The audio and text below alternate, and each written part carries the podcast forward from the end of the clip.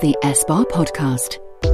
Welcome to the second of five episodes of the SBAR podcast. These podcasts are designed to be listened to after attending the SBAR simulation course. Although, please feel free to listen to them even if you've not attended the session. Should you want more information about the course, email sbar.simulation at nhs.net. These podcasts form part of the SETS course, which stands for SBAR Education Through Technology and Simulation, and are designed and funded as part of a technology enhanced learning grant from Health Education Kent, Surrey and Sussex, and is a collaboration between Surrey and Sussex Healthcare NHS Trust and Sussex Community Trust.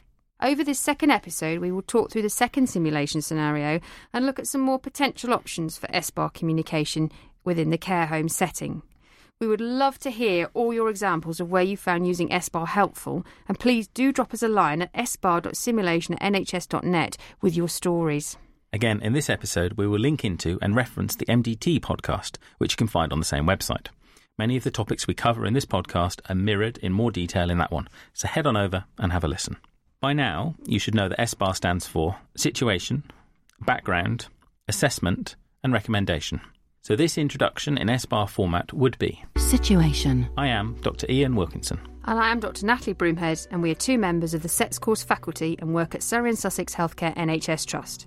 This is the second podcast in the SBAR series. Background. As a communication tool, SBAR was developed in the US Navy and has been adapted to the healthcare setting more recently. Assessment. By taking part in the SETS course, we hope that your understanding of the benefits of the structured communication tool that is SBAR will increase. Recommendation. Please listen to all five of these podcasts to cement the learning and complete the SETS course. As you do so, think about how you can use SBAR in your daily working environment.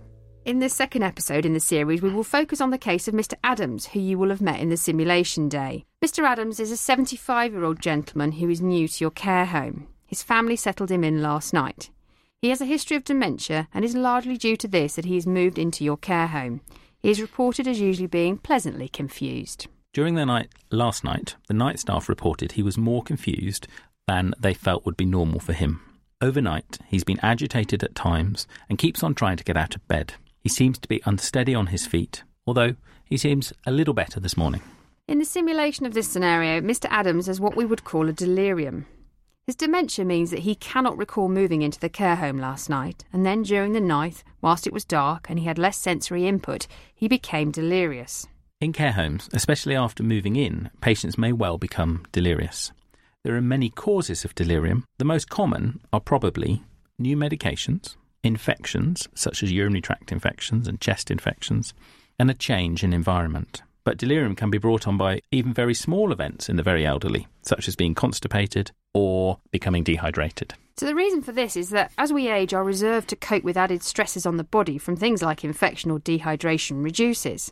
During the last century, there have been peaks in the number of births after both the World Wars, and as a result, the UK population is growing, with the largest group within this being the over 65 year old age group. By 2035, the over 65s will account for a quarter of the whole population. As we age, we are more likely to develop medical problems, and as we get older, these medical problems and the treatments for them start to interact, making for a challenging and complex combination. Delirium is one consequence of this. The Latin for delirium means out of one's furrow, which neatly explains the sudden change that you may see in a patient who's become delirious. They've literally been moved out of their furrow. In this scenario, the majority of candidates call the patient's relatives to come and see him. This is a really good strategy as the management of delirium centres on reorientating people to their usual environment. So, family members being able to visit, photos and familiar objects being around all help. In this scenario, SBAR could have been used in the care home handover, as we've heard in episode 1. But it could also be used to call Mr. Adams' family. Situation. Hello, my name is Iain, and I'm one of the staff at Mr. Adams' care home. I think we met yesterday when your father moved in. I'm calling as this morning he's quite confused. Background. As we said yesterday, I gather your father has been given a diagnosis of dementia, and he's come to live with us as it was felt he was left safe at home. On occasions, he does get quite muddled.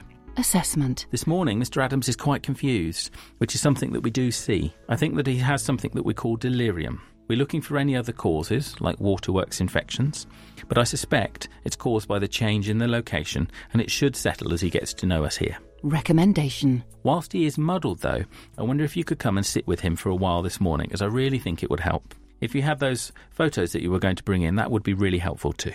Or alternatively, some people felt that they wanted to call the GP. Situation. My name is Natalie, and I am a carer at this care home. I'm calling about Mr. Adams in room 6 as he's quite muddled today. Background. Mr. Adams has a diagnosis of dementia and was moved in with us yesterday. He's usually pleasantly confused according to his family. He has moved in with us as he was getting unsafe at home. Assessment. He was really quite confused overnight, but seems a little better this morning and has had a cup of tea and a bit of breakfast. He has no urinary symptoms that I can see and seems quite well in himself. He got himself dressed by himself this morning. Recommendation. I think he has a delirium from coming to a new place and I think it should settle. But I wonder if you could come and see him today as he is a new resident to us and review his medications, etc. SBAR can also be used in preparation of a call to the 111 service. The SBAR forms should not be used if there is a clear emergency that needs an emergency ambulance at this moment. In any case, Mr. Adams is not acutely unwell, and going to hospital is likely to worsen his delirium. If you're not sure what to do, working through the SBAR sheet may help you formulate a plan as to what to do next. Delirium is quite common in older people and comes in two main forms hypoactive, where residents may become quiet and withdrawn and not interact as per normal. This form is probably more common than we think. Hyperactive, this is when residents become agitated and overtly confused.